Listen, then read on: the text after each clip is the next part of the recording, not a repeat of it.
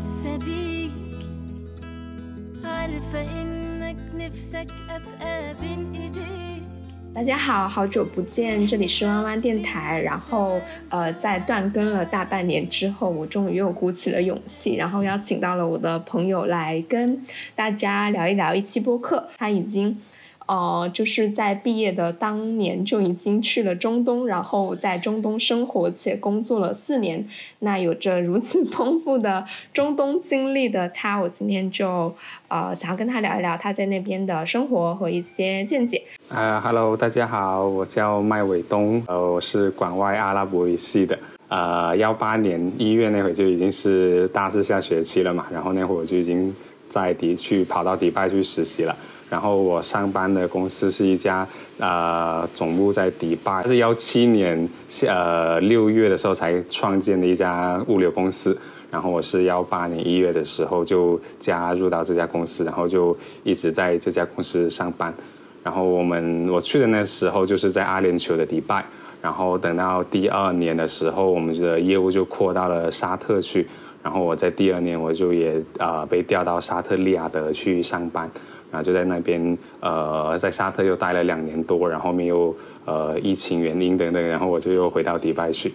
好呀，其实你在中东那边生活就是比较长时间的，其实主要就是沙特和迪拜。对，呃，沙特的利雅得，然后阿联酋的迪拜。啊，OK，对不起，我是一个非常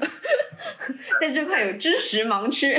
就其实大家很多人都会以为迪拜是一个国家，但是啊，呃，迪拜是阿联呃阿拉伯联合酋长国里面的一个酋长国，然后它也不是首都，它的首就是这个国家的首都是阿布扎比，但是因为迪拜太有名了，所以大家很经常都会以为哦，迪拜是个国家，或者有的人会以为哦，迪拜是阿联酋的那个首府。哦，OK，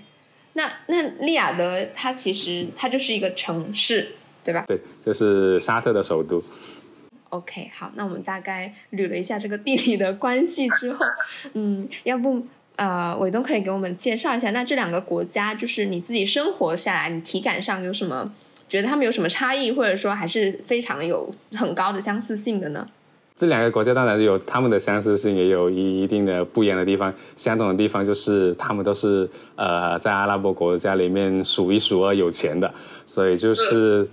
就就因为他有钱，所以各种各样的福利啊、呃基建啊，相对来说都会是比较好的。所以就你在这样子的国家里面生活，呃这些硬件方面其实都不会太差。然后嗯。像比如就拿打疫苗就是这件事情来说，像这些有钱的国家就全部都是政府免费给你打。像阿联酋的话是要求你要有工作签就可以免费打，沙特的话是不管你有没有工作签来了就能免费打。就像这些人就是有钱国家，所以他就都能够比较任性的去做这些事情。但因为像疫情刚开始爆发那一会。就有我听我一些同学，他们就是在比如在东南亚的一些国家或者在拉美国家，他们就没政府就没这么有钱，所以他其实打疫苗都是得自费的。一开始，但像这是两个国家，从疫疫情爆发有疫苗开始，他们就是免费提供给呃他们的居民，或者是甚至是免费提供给游客了。这就是他们相似的地方，然后不同的地方的话。呃，当然，就是因为阿联酋是个很国际化的国家，呃，是，当当然，这这这两个国家，当然他们呃本地人口的占比都不会太高。像阿联酋的话，主要都是外国人，外国人为主，他本地人可能只占到百分之十几的人口比重，就基本上都是外国人。然后呃，主要是以印度、巴基斯坦、菲律宾这些人为主。然后，当然，现在中国人在阿联酋的人口占比也挺高的了。然后，沙特的话，虽然没阿联酋那么高，我记得应该也是。好像是三十多以上是外国人。这里提到的数据，我后来查验了一下，和嘉宾说的大概是一致的。沙特的总人口是三千五百多万，外来人口有两千一百多万，占比是百分之六十。阿联酋的总人口是一千多万，外来人口是八百多万，占比是百分之八十八点五二。但是，呃，沙特跟阿联酋不同的地方，就是因为沙特的宗教氛围比较浓重，然后社会风气也比较的保守，所以去到那边的打工人更多是以呃呃穆斯林国家的人为主，当然也是呃巴就巴基斯坦那边会比较多，因为印度的穆斯林会少一些，所以稍微来说，在巴呃在在在。在沙特的嗯那些印度人跟啊一些做呃家政服务类的那些菲律宾人也就会稍微少一点点了。嗯，就是沙特会相对保守一点，然后那么它的宗教气息也会更加浓厚一些。像我在迪拜上班的话，我基本上不会感觉到自己是在一个阿拉伯国家上班，就因为它非常的国际化，然后就一就很很少会看到清真寺。或者是像是呃一些阿拉伯国家很特有的水烟，呃什么一些 s h a w a r m 那些鸡肉卷等等，就是一些很阿拉伯国家特色的东西，在迪拜你不会说满大街都能看到，你是可能得走到特定的老城或者是一些游客区域，你才会看到这些东西。但像在沙特的话，基本上一个路口一座清真寺，一个路口一座清真寺，走一百米就一座清真寺，就是很隆重的宗教气息在那里摆着。然后也是满大街的那些呃鸡肉卷店，然后水烟也是呃能够看到很多店。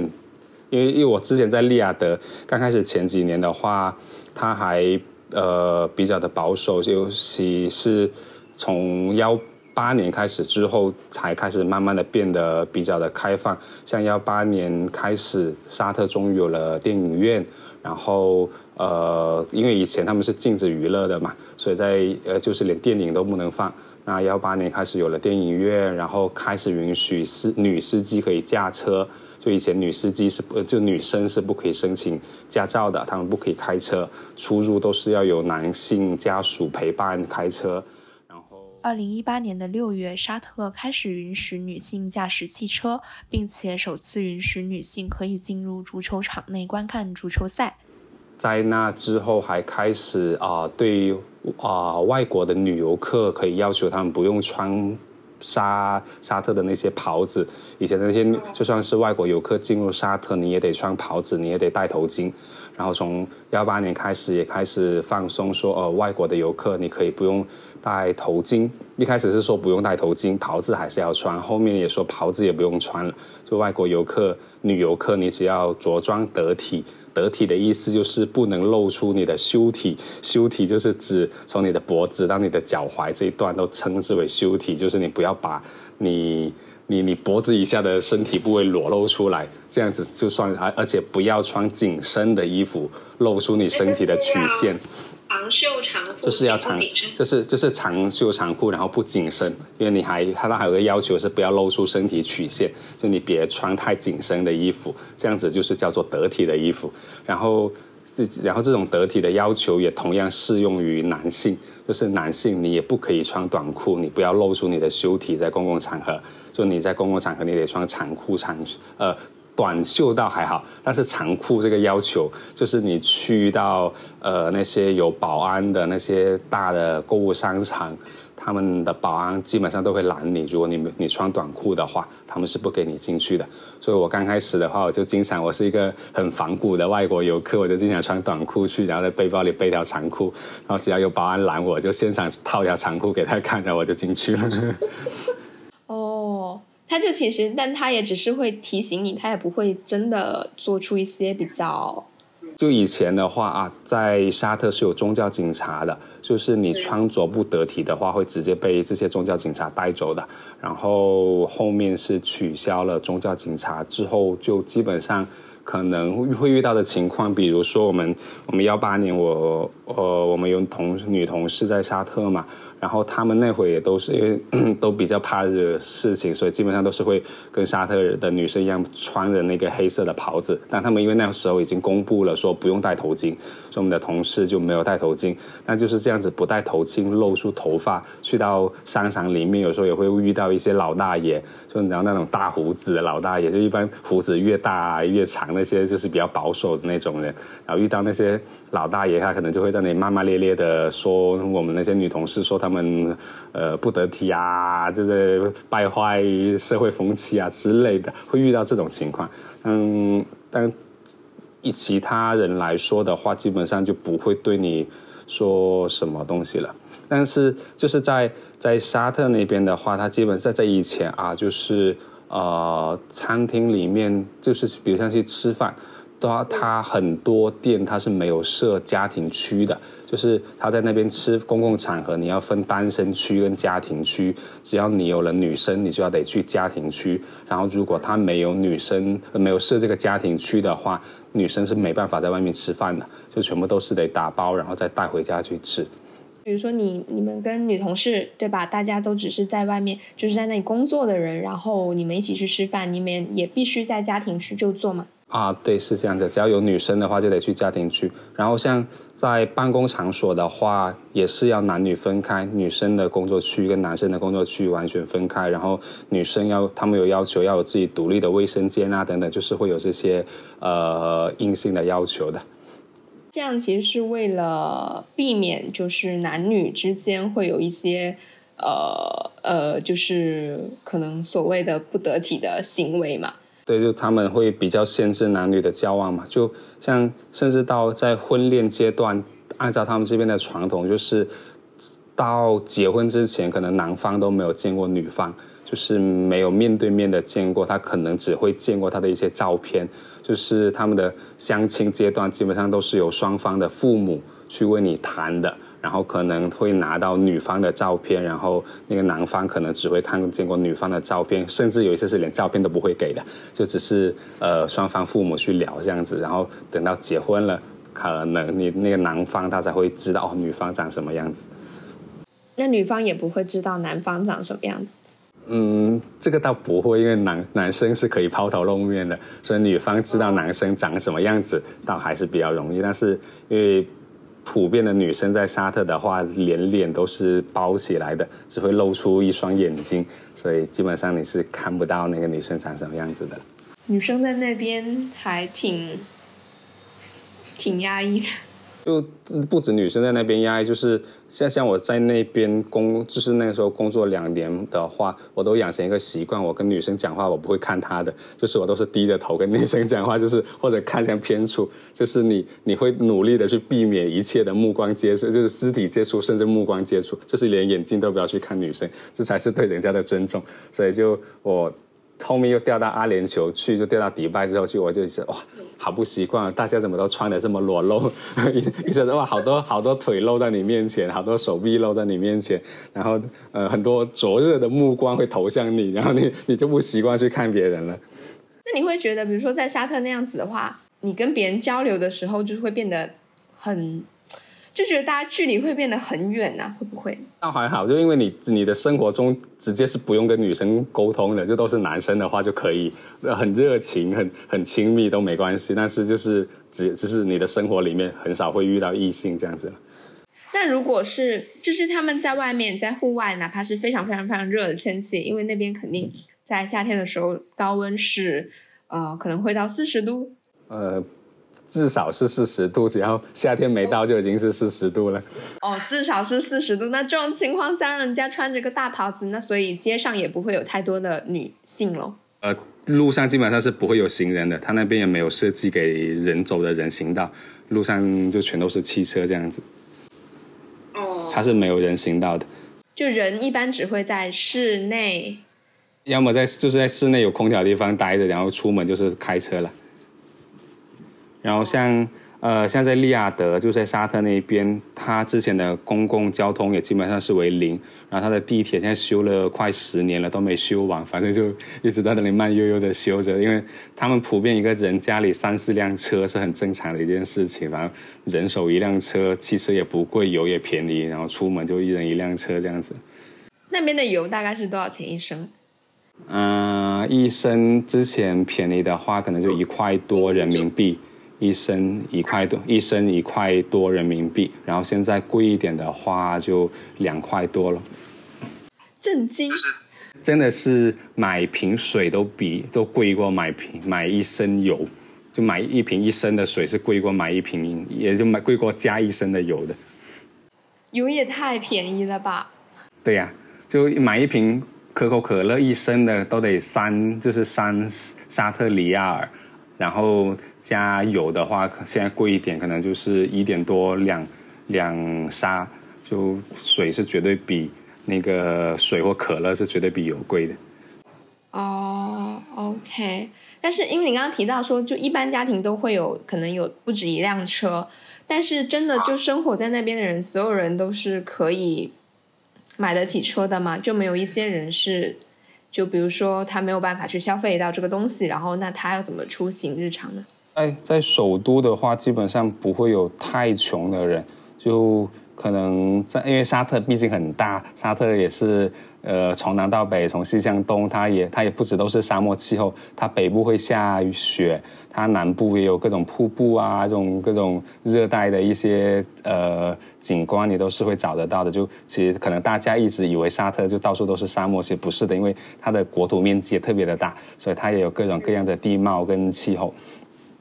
然后我们在利雅得的话，基本上不会，我我很少会看到。比较穷的，然后他们在这些阿拉伯国家，这些有钱的阿拉伯国家里面，它是禁止乞讨的。就你你在路上乞讨是违法的，所以你也不会看到有乞丐。对，然但但但我偶尔其实我是会看到一些一些女性，就是他们会在在那个马路口那里跟人家呃，就人家停车的时候，他会在马路口那里跟人家要钱，或者是。呃，有一些大妈就是会坐在那个树荫下一整天坐在那里乞讨，但是偶尔会看到，但我也没看到人家去抓他们，但是也没看到有人给他们钱，因为大家都是在路上开车的。我反正我是没看到，就是那种坐在大树下的大妈，我是没看见。是没什么人经过那里。对，因为没人经过啊。然后就算经过，人家也在车里，我觉得人家也不会说专门停个车来给他钱吧。但是会会另一种比较。多见的情况就是，他们直接会在红绿灯路口那里拦，就是只要红灯，他就会也逐辆车逐辆车去敲车窗之类的，跟人家乞讨嘛。但但这种其实，在在这些有钱的阿拉伯国家里面，它都是明确法律禁止的，然后他们都是一些违法行为来的。哦，那他们是本地人吗？也是本地人？这些就不晓得了，我估计应该不是本地人。我觉我觉得在首都的本地人应该不至于穷成这样子。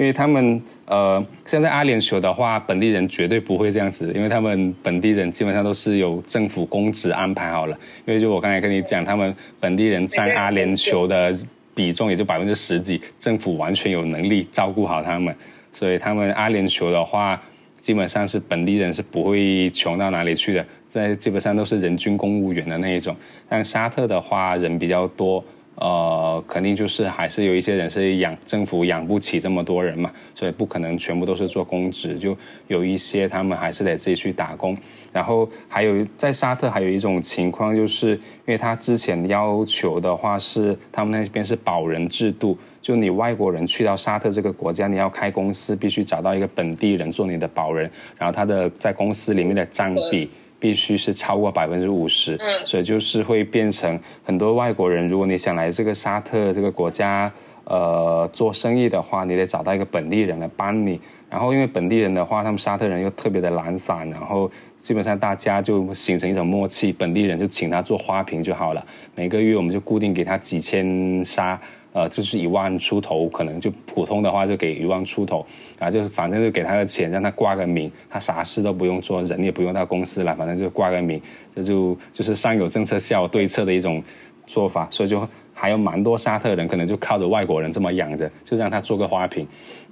哦，就就是他。作为公司，他是说持股的比例要百分之五十，还是说公司里面沙特人的比例要百分之五十？公司的那个占，那个公那个什么投资款的，呃，那个资金的占比。当然，当然，他近几年的话，已经呃，因为政府越来越养不起，那么也养不起沙特本地人，所以他就开始要求一个叫做沙沙化，就是你一家公司里面的沙特员工的占比要有多少。你才能够呃继续的合法经营下去。然后他们现在都是，呃具体到岗位哪个岗位一定要沙特人才能做，然后有一些岗位，那公司哪一些公司里的沙特人占比要达到百分之多少？指的是沙特劳动和社会发展部为了提高本地居民在企业的就业率，并且降低对外籍劳动力的依赖而提出的一个倡议。本地员工的占比要求会根据具体的行业和岗位有所不同。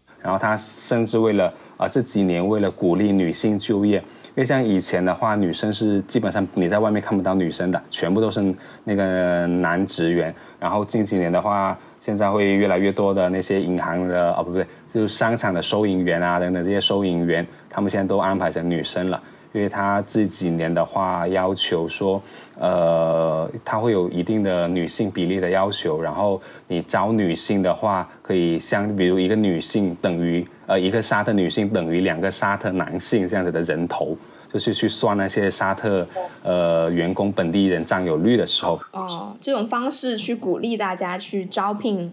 本地的女性去招本地员工，特别是去招本地女性。但是像我刚才跟你讲，你一招本地女性，你有是一方，你有一方面你有这样子的优势，就是去算那些人头的时候，它可以算多一点。但同样的，因为因为啊男女工作区要分开，然后洗手间等等，就是又又会有一些成本，就是呃可能你得看你公司怎么去衡量这些东西了。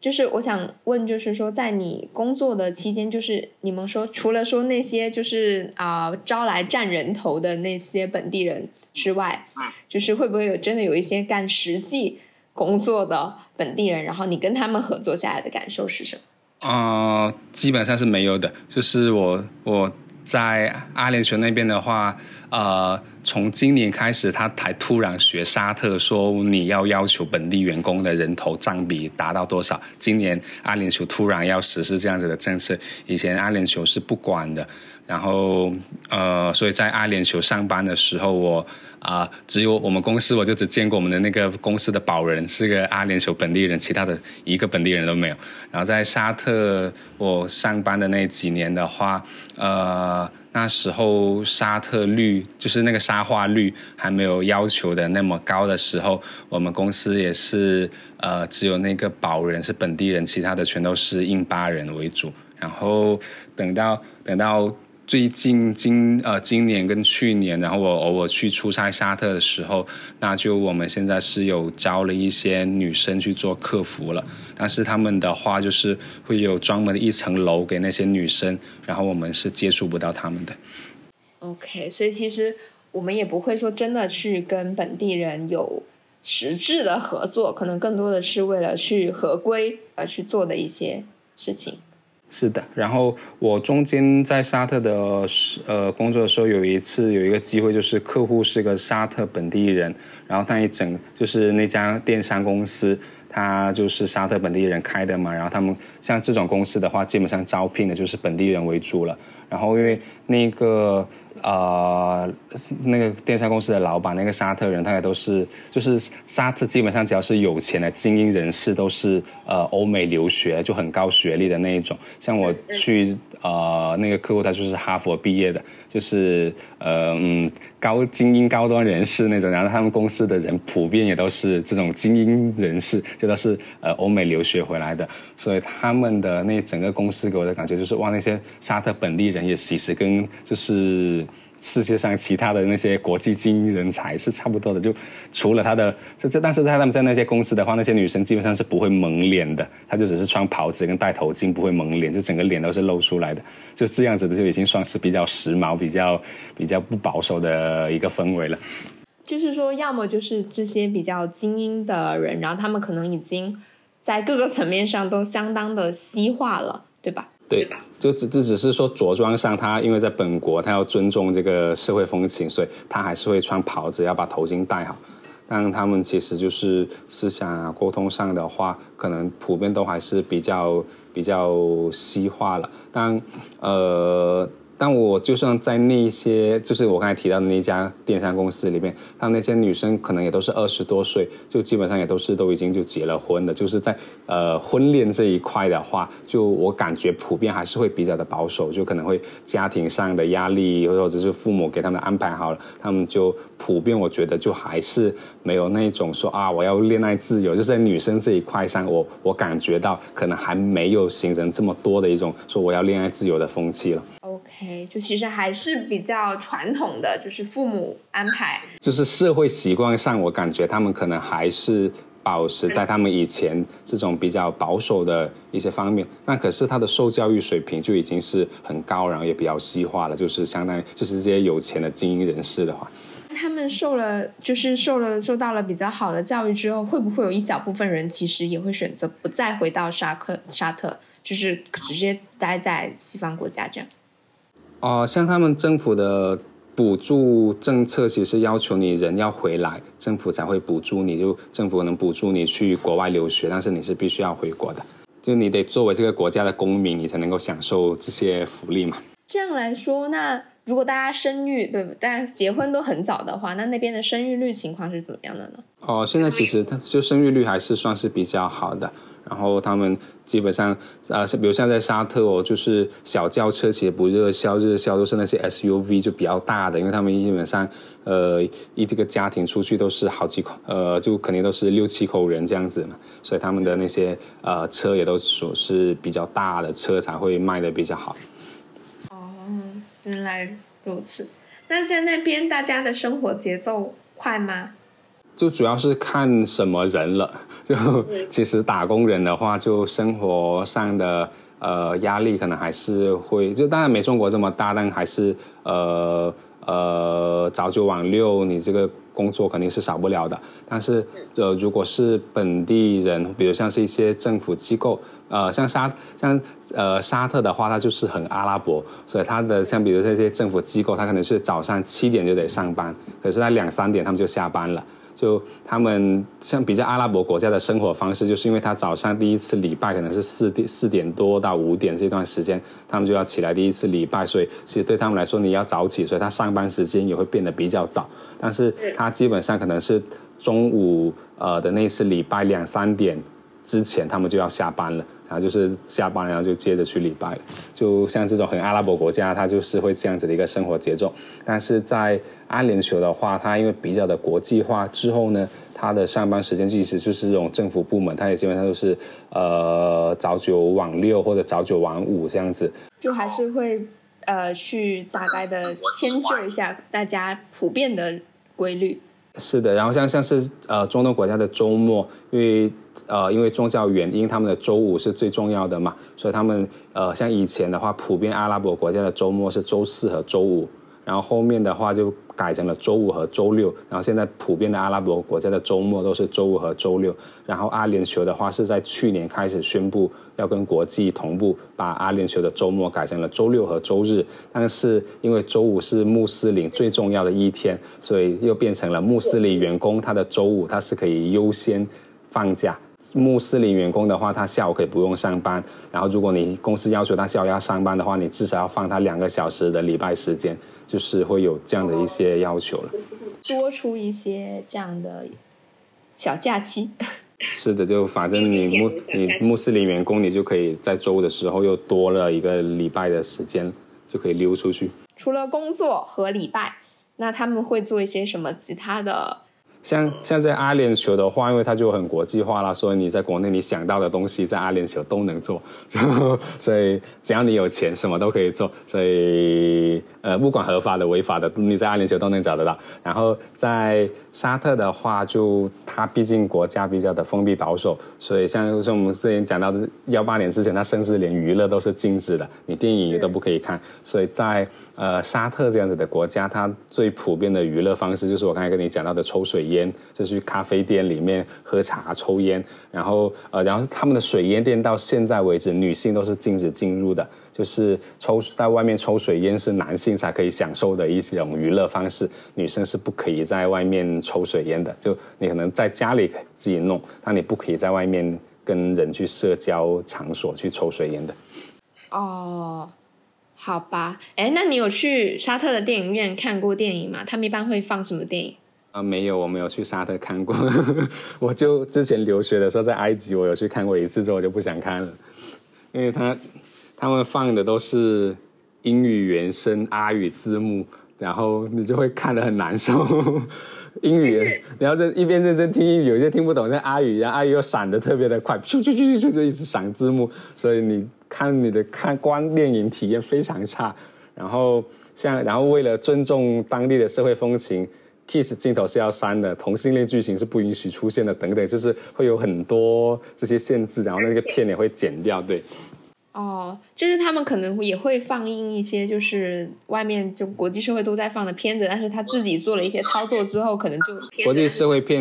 那如果比如是纯呃 LGBTQ 题材，就绝对不可以上映。然后像比如最近那些漫威啊这些电影里面开始加入了某一些 LGBTQ 的角色的话，这些角色的戏份是会被删掉的。甚至有一些，甚至有一些国家，像沙特是直接禁止上映的。那那你删了，那迪拜呢？迪拜也会全删掉吗？啊，迪拜会删掉，因为它还是个阿拉伯国家，它是要尊重他们的社会习惯。那那其实你看的就不是原来的那个。对啊，所以所以我这就是我我说我在这边看光影体验不是很好，所以我都没有兴趣去看。比如说本地人会去吗？啊，本地人当然会去啊，这是他们多么难得的娱乐机会呢？你这样观察下来，你觉得除了宗教，就是大家对于阿拉伯这个地区，嗯，比较强烈的一个标签吧，就是宗教元素特别特别的重之外，你觉得这个地区还有什么其他的特色吗？嗯，我我觉得他们的特色也就确实只有就是阿拉阿拉伯或者是伊斯兰文化了，因为其实。大家都是人，你去到哪里，它的特点也就是只有它的文化只能能作为它的特点，因为其他的地方，嗯，都是人，你有什么不一样吗？我觉得不会有太大的差别。那你自己现在对于它这样的一个环境，就是你的接受度是怎么样的呢？你会有很不习惯的时候吗？嗯。倒还好像我一开始在阿联酋上班的时候，我其实不太喜欢在阿联酋在迪拜上班，因为我作为一个学阿语的人，我会觉得，嗯，你这里好不阿拉伯，我我我觉得我跟我在国内上班没差，所以我其实我没有多喜欢在迪拜上班，然后我甚至我会更喜欢在沙特上班，但是就是。呃，我觉得这是一个阿语学生跟非阿语学生的一个区别，就是那些我们的同事，只要是学阿语的，我觉得他们基本上都有跟我一样的感受，他们会很他们会很适应在阿拉伯国家，在沙特这样子的一种呃社会。呃，中去生活跟上班，可是我们其他的那些同事，只要去沙特出差，整天在那里叫苦连天，在骂这个国家多么没人性。但我们就会觉得，哎，这就是人家的文化，这就是他的一种社会习惯。我们会觉得在那里生活没什么，然后就，然后我很享受去，就是周末或者呃有空的时候去外面抽烟喝茶。我觉得这是他们的生活习惯，我会觉得，哎，就就是就生活就应该是这样子的。但是我们的其他同事可能啊，我我想要出去喝酒啊，我想要出去找点玩乐啊，我连女生都看不到等等，他们就会去吐槽这些东西。但我是觉得，我们所有的学过阿语的同事，基本上去沙特生活都诶蛮悠哉自得的，我感觉。可能因为你们在学习的那个过程中，本身就对于他这个文化整个氛围，你都有了强烈的兴趣和好奇，然后你就会。觉得在那里，你才能你的好奇心才能被真正的满足到啊！对，就是你你会觉得你学的东西就应该在这样子的环境里面应应用嘛。像像在阿联酋，你就会觉得啊，那我跟我在北上广好像没差，我都是这么国际化。差不多，就是那我为什么要专门来这里，对吧？是啊，为为什么要专门来这里上班？好像没什么意思。因为你这种对于这个阿拉伯文化的兴趣，它会不会？它也有一个就是新鲜期呢，就会不会说过了一段时间之后，你就觉得，哎，那其实啊，那也就这样吧，那我还是回归我原来的生活。嗯，倒也还好，就像我自己的话，我现在不太喜欢在阿拉伯国家，主要是因为它对于 LGBTQ 就是这种限制，让我会觉得啊，在这边待久了，好像你得尊重人家，你不能去太太放肆，你 你得你得尊重，所以所以我才会觉得啊，这样子。有点嗯，没没有太大的意思，但我觉得其他同事或者其他学阿语的人好像普遍没有说，哎，好像待久了有点乏了。我倒觉得还好。哦，OK，因为你说你其你们是学阿语的嘛，那一般学阿语的人，就是你们就业如果是跟阿语相关的话，除了做比如说海外的物流啊、海外的电商啊这种，你们还有其他的就业方向和选择吗？哦，那就是看，其实学小语种都是得看你当年的一个经济形势咯。像我们早一点的比如幺四年之前的那些大师兄大师姐，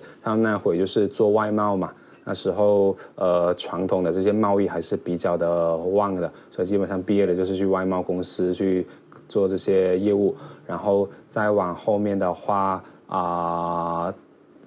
呃，大概是在幺六幺七幺八那几年，中东的游戏特别特别的火，然后尤其是沙特那些沙特人就闲的没事做，因为刚才我们也讲他的娱乐就是可能就是出去喝个咖啡、抽个烟，所以他们手游在那会非常的火，然后他们也很舍得花钱，就所以他们氪金就会就是就是他氪，然后他们那边玩的游戏基本上就是那种。呃，我我觉得非常无聊的那种，呃，嗯，有点像我们那种，呃，战略型的去攻城夺地的那种游戏，就你是没有操作的，就是你点一点啊，我去打这个人，然后你点了，然后他就去打那个人之类，然后你得就得去升级你的军队，升级你的那个你那个城堡之类的，就是这种东西，然后这些升级就是你花钱你就能够快速的。变强，然后你就去打别人，然后就是你就攻城夺地，成为一方霸主之类的。就是它其实是有结合他们呃呃中东的这些阿拉伯历史，然后他们因为历史上他们就是游牧民族，所以他们也很多种去 去去去呃说好听是攻城夺地，不好听就是侵略，就是反正就是有有这样子的一些社会呃呃历史文化背景。然后呃沙特佬们就玩的特别的开心啊，然后就疯狂氪金，所以那几年的话。游戏行业在中东是非常非常的旺的，因为它特别的赚钱。然后就，呃，这这几年就慢慢的淡下去了，因为游戏已经不流行了嘛。就是所以就是我刚才提到的幺五、幺六、幺七、幺八，甚至到幺八那会毕业的，呃，最好的就是游戏公司是最赚钱的。然后再往后面的话，就开始直播又起来了，呃，直播啊、抖音啊这些东西，就是啊那几年啊不不就是呃。呃，在做完游，在做完游戏之后，其实是先电商起来了，就是轮到我毕业的那回，就是电商起来了。所以电商起来了之后，就是物流也就跟着，因为物流是电商的下游嘛。所以我毕业的那一年，就是做电商、做物流是最火的。然后在后面的下一届，就是抖音这些起来了之后，呃。在中东那边的话，当然就有有一些公司就是哦，发现哎，抖音这种模式不错，那他们就其实就开了好几个做的其他的公司，就开始呃也在那边做，他们就是取了一些名字不一样的名字，比如 Bigo 啊，一些 Emo 啊等等，呃，还有一些什么 Seba Nujum 啊，反正就是有一些不同的公司，他们就会在那边开始做这些相关的一些 APP，所以就在我之后的几届。那些师弟师妹可能最好的，那就是去到这些呃直播公司去了，然后在之后就疫情了，然后就一一直没什么新行业的出现，然后现在就还是呃毕业了，要么去电商公司，要么去去这些直播互联网公司了。然后游戏现在这几年的热度已经没有那么高了。哦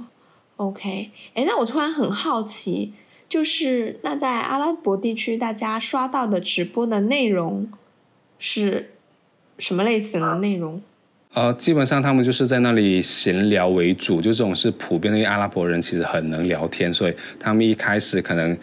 直播。不一定那么火，但是就会有很多的聊天室，就是不同主题的聊天室啊，就反正一群陌生人就去里面侃大山，然后呃，其他的一些直播内容的话，可能更多的那些呃那些 UP 主就会更多的会是像是黎巴嫩那边的人，因为黎巴嫩那边就属于中东的小巴黎，它是比较欧的。是比较欧化的，然后呃，当当然，叙利亚在没战争之前，它也是仅次于黎巴嫩，它也是这样子一些比较欧的国家。然后在呃非洲北就北非的话，就是摩洛哥、埃及这两个也都是娱乐业比较发达、美女比较多的一些地方，所以就是如果是做直播，就是以这几个国家的那些 UP 主为主。然后他们就是，呃，反正是美女在哪里，帅哥美女在哪里都都有人看，反正就是大概是这样子的一种呃内容去做。然后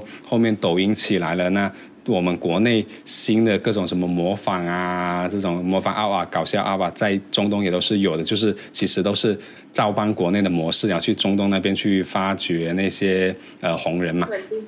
但是现在在沙特的话，今年刚开始又搬，因为像我们呃做看抖音，肯定会有很多仿仿创角色，比如一个一个男生他要扮演各种各样的角色，对吧？就肯定会有扮演到女的。然后从今年开始的话，沙特颁布了一个法律。呃，禁止反串，就是反你去一个男生，你去扮演呃，在社交媒体上扮演女性角色，你是违法的。就他们是不不允许你去做这种事情，是也是觉得你是败坏社会风俗，反正他们就会禁止这些东西。然后呃呃，当然就是所有的社交媒体，就是社交平台，它最终都会。走向嗯呃往色情的方向发展，这是不可避免的。所以在中东这边的话，我看到那些就我有一些师弟师妹他们一些直播公司做，他们也是讲说，哎，因为他们最近可能比如流量不是特别行了，那他们的在鉴黄师的工作上呢，可能就会稍稍放松一点。就因为目前来说，他们呃。呃，本地的这些国家，它暂时没有针对呃这些直播做出特别明确的一些法律规定。就除了我刚才跟你讲说，沙特今年刚出了这个要求，说你不可以反串。但其他的，因为可能他就已经默认你是不可以有涉黄的内容，可能就已经默认你不可以有涉黄内容，就没有特别明确的法律说你不能这么做。但是大家肯定会。就心知肚明，这个是不可以做的。然后，当他又没有出现很明确的法律要求的时候，可能不同的 A P P 就会根据他最近的这个流量，然后酌酌酌酌酌情的去把握一下我这个鉴黄师的鉴黄力度，我到底要放多大了。说不定有可能之后他就会发布一些比较明确的。我觉得这个是必然的，我觉得这个是必然的，是的。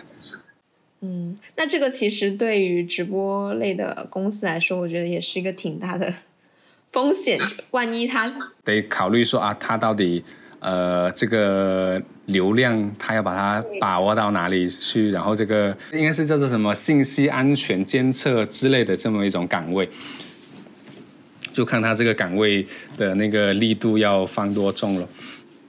啊，像你刚刚说，就是你现在是在物流公司嘛，然后前几年是电商很火。那你觉得现在就是你在沙特那边，你觉得就是待了这么这么些年之后啊，嗯，也还好，也没有这么些年，就是待了这阵子之后，你觉得，哦，现在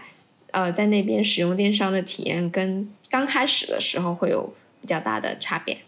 嗯，体验上的话，可能就是电商上变化不会特别大，因为其实。电商一开始进去的时候，就是按照中国的模式去做那些推广宣传嘛。然后因为中国已经很很成熟了，所以我个人感觉电商上可能体验上变化不会特别大。重点还是是物流，因为一开始呃中东国家的这些物流基础还是比较薄弱的，所以你等个包裹可能要等很久。嗯，你国内都是两三天就能收到，在中东国家这边可能都是得呃两周以上这样这样子的时间你能收到包裹回，所以可能。呃，体验变化比较大的，更多会是在物流这一块上。因为我大概看了一下你们公司的官网，所以你们现在就是会给他们提供就是呃上门送货的服务，然后收货周期一般会缩短到多久？哦，这个就是看不同的国家，然后啊，就如果你有头程运输，就是从中国坐飞机把货送到目的国去。呃，不同的国家可能短的三天，长的可能五六天、七天这样子。然后到了目的国之后，也得看你的城市是在哪里。如果是一线城市，那你基本上可能第二天就能够，就是到目的国的第二天，我们就会去派送了。那如果是二线、三线的呢，就是越偏的城市，可能就需要的时间会越久。然后普遍都是三四天就能派送。然后有一些特别偏远的，可能就是一周、两周才会去一趟，那那一种就会特别久了。中东现在他们购物的习惯现在已经就是有多大的比例是在电商上面的呢？还是他们还是比较习惯线下购物？呃，线上购物现呃比重还是会比较大的，尤其是像在沙特这种地方，比如因为购物主要都还是女生嘛，然后买东西就肯定就是买衣服为主了。然后在沙特的，就是女生出去外面买衣服，其实体验不是特别的好，因为它外面是没有更衣间的。就因为他就是为了防止你你你又有什么呃嗯败坏社会风情的的的情况出现，所以呃你去外面买衣服，他是没有试衣间给你试衣服，你都只能拿了衣服回家去穿，穿了不满意再回去退。所以其实你在外面就麻也挺麻烦的，你还不如你就直接在网上选，然后网上的款式又多，价格还便宜，那就会变成女生们还是觉得对网购的接受度还是挺高的了。哦，那他们会买，就是就是家庭为单位的话，他们会在电商渠道上面去买日用品之类的吗？像中国一样？啊，日用品这种其实现在都还没有形成特别好的氛围，然后像这种。做卖这些日用品的，基本上就是本地的电商平台为主了。像中国的跨境电商平台，基本上就是去卖衣服的，去卖三 C 类的这种是我们的强项。但是如果你是到生活用品的这些的话，其实就如果你在本地有供应商，那肯定是本地更好嘛。所以这些基本上是本地的电商平台才会去去去主做的一些品类。当然，中国的电商平台也最近也有在做，就他们也会去开发本地的供应商，然后他们也想去分一杯羹在这一些领域里面。当然，就可能目前来看，效果肯定是没有本地的电商平台做得好嘛。那本地的电商平台他们会自己去找专门的，呃，可能会有一些冷链、冷链之类的物流公司吗？啊，呃，有的，有的。本地的物流公司多吗？呃，本地也都是像他们中东有一家呃上市公司的，就物做物流上市公司的，都都已经四十多年的历史了。就然后还有各种国际呃四大快递在中东也都是有的。还有什么是可以拓展的呢？就是一些你觉得可能它不在刻板印象之内，但是它又是一个你觉得可以分享给大家的一个认知。啊，我觉得。很好玩的是，因为比如主要主要是在沙特哦，就是因为我们刚才讲到，就是他男女，就是你你的日常交往基本上是不会看到异性的嘛。然后他们那边的男生看到女生也都是属于比较呃要保持距离，比较敬畏害怕，不想惹事的，所以就会基本上会出现说，就你女生在那边，只要你穿着得体，你是非常的安全的，没有人敢骚扰你。然后，但但就就会变成了他们的男，就是男生会可能反而比较容易遭到毒手，尤其是亚洲的男生，小小只、白白净净、没有体毛、没有胡子，然后就很容易会遭到性骚扰。就我们那些同事，来自男生的性骚扰吗？啊，对。就是我们的那些同事，比如有时候因为我们做物流的，然后你去仓库，然后他有时候可能去上夜班，然后你就三四点在仓库去打个 Uber 回家，然后可能就会被会会被司机呃摸来摸去的。但这样不也是违背他们的宗教规则的吗？啊，对呀，是啊，他是他们国他们这些。呃，宗教上是禁止同性恋的嘛，但是他们，我感觉他们的心态就像是，嗯，他们会觉得，嗯，你男人没有长胡子，你就不够男人。但是像在我们我们亚洲人就很少会长出胡子，然后又白白净净小小只，他们就觉得，嗯，这是可以下手的。我感觉他们的心态就是这样子，女生绝对是不可以碰的。但是，哎，你们这些白白净净的亚洲男生，我好像可以试一试一样。就其实他可能他不是一个性别上面的一个东西，他可能就只是一个。权力上面，就他觉得哦，这个好像比较弱一点，嗯，可以下手，那就试一试这样子。反正女生我是绝对不可以碰，但是然后大胡子的男人，嗯，我也不想碰。但你们这些白白净净的亚洲男生好像不错，可以下手。那你有遇到过这种经历吗？我一我一直都是自己开车的，所以很遗憾我没有经历过。比如说遇到这种情况，那男生能怎么办呢？啊，我我我们的同事就是能默默忍受了，就很好笑，就就就被人家摸摸大腿、牵牵手之类的。然后哦，我们有一个是直接人家问他说要不要去开房之类的，然后就把他给吓坏，就那个司机直接锁车嘛，然后问他要不要去开房之类的，笑死了。然后，然后然后我们。呃，就就就就就没有怎样，因为反正他们的语言沟通又不是很流畅，然后就呃，然后人人家我们那些同事也没有想要跟他发生点什么关系，然后就肯定都是嗯不欢而散，就这样子。然后我们有另外一位同事，他就他是之前在伊朗读书的，然后伊朗他以前其实是非常开放的，然后上个世纪末他们也是有经历了一系列的宗教政治活动之后，现在伊朗也特别的保守，就跟沙特一样。然后所以在在伊朗的那个读书的同学，他也出现了在。遭遭到了很多来自于男，就是他是那个男生，然后他也遇到了很多来自于男男性的性骚扰。然后那个男生是东北人，他特别的高，可是他又特别的白，就是 就是就他他很高大壮，可是他真的好白，就是就是高纬度人嘛。然后他以前也是不留胡子的，然后他说他在伊朗的时候也也经常就是被被男生男的那些打车被那些 Uber 司机摸下体，然后然后那个那个男生很好玩，就是他说嗯别人摸他他都摸回去，然后就经常会把那些司机吓一跳，然后然后他还说就反正他只要被性骚扰，他那一次车他就不会还钱，他说他都已经占了我便宜摸了我了，他就他就直接下车他就直接走人，司机也都不敢怎么样的。哇，震惊到我真的。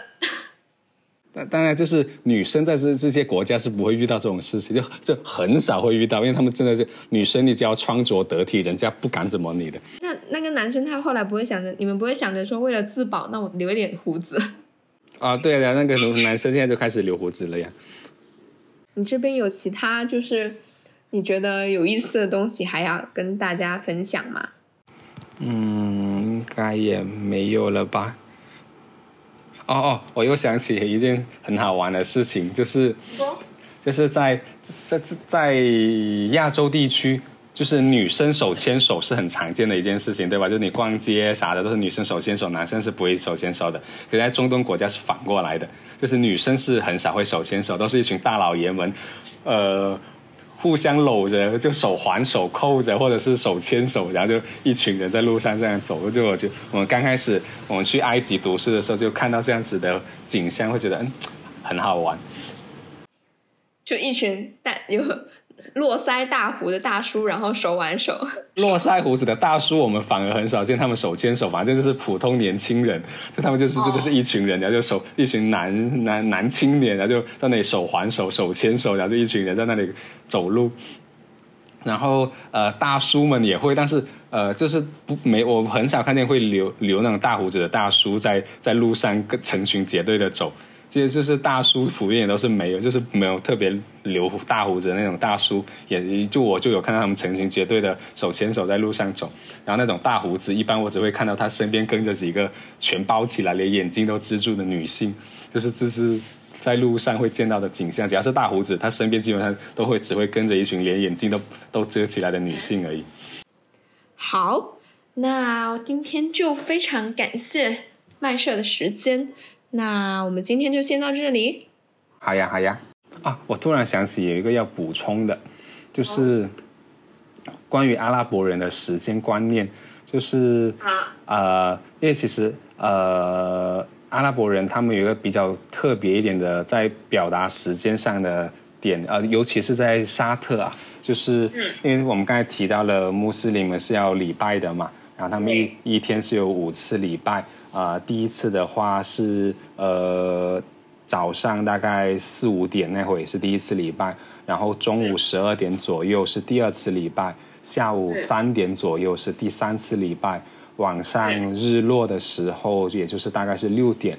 呃六点那会是第四次礼拜。然后最后一次礼拜是晚上七八点的时候，所以他们尤其是来我来到了沙特之后，我就会发现大家在约时间的时候，他是不会具体到几点，而是说是用礼拜时间来说，说哪一次礼拜之后我会来约你，所以这就会变成了他的。那个时间宽，那个宽度其实其实是很很大的。就比如人家约你说啊，我们在那个第三次礼拜之后我会来，那第三次礼拜就大概是三点多之后到你第四次礼拜的六点，中间这三个小这三个小时都可以算是呃我第三次礼拜之后来找你，所以就会变成了他在这个时间上可能就会特别的松。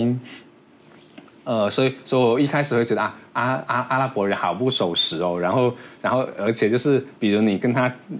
就是跟他们工作的时候，比如你去跟他定定 deadline 的时候，就会很辛苦。就是你他定了之后，他可能也经常不会遵守，然后就做不到。他说哦，就是呃，阿拉伯语里面有一句话叫做 “in s h a l l a 就是看安拉的意愿。就是他有什么事情做不好，他就会用这句话来回答你说 “in s h a l l a 就是最后，而且就是他跟你承诺，你你看做承诺的时候，他也会用这 “in s h a l l a 来回答你。如果安拉。愿意的话，就是 就是直接会变成了，就这些东西就会变成模棱两可的。然后你到底你定了 deadline 之后，你就得一直去催他，然后他可能还会呃老是呃完不成，然后你得去追着他们。但是这件事情呃，但当然不得不说，阿拉伯国家有一些特别特别守时的人，比如我的外教超级守时。然后我去到沙特之后，我去租房子，我们那个房东的中介超级守时，让我都有点震惊，就是啊 啊，原来沙特还有这样子的人。但但普遍来说，就是他们的时间观念或者就是这种 deadline 的观念是没有特别强的。但这件事情，直到我去了。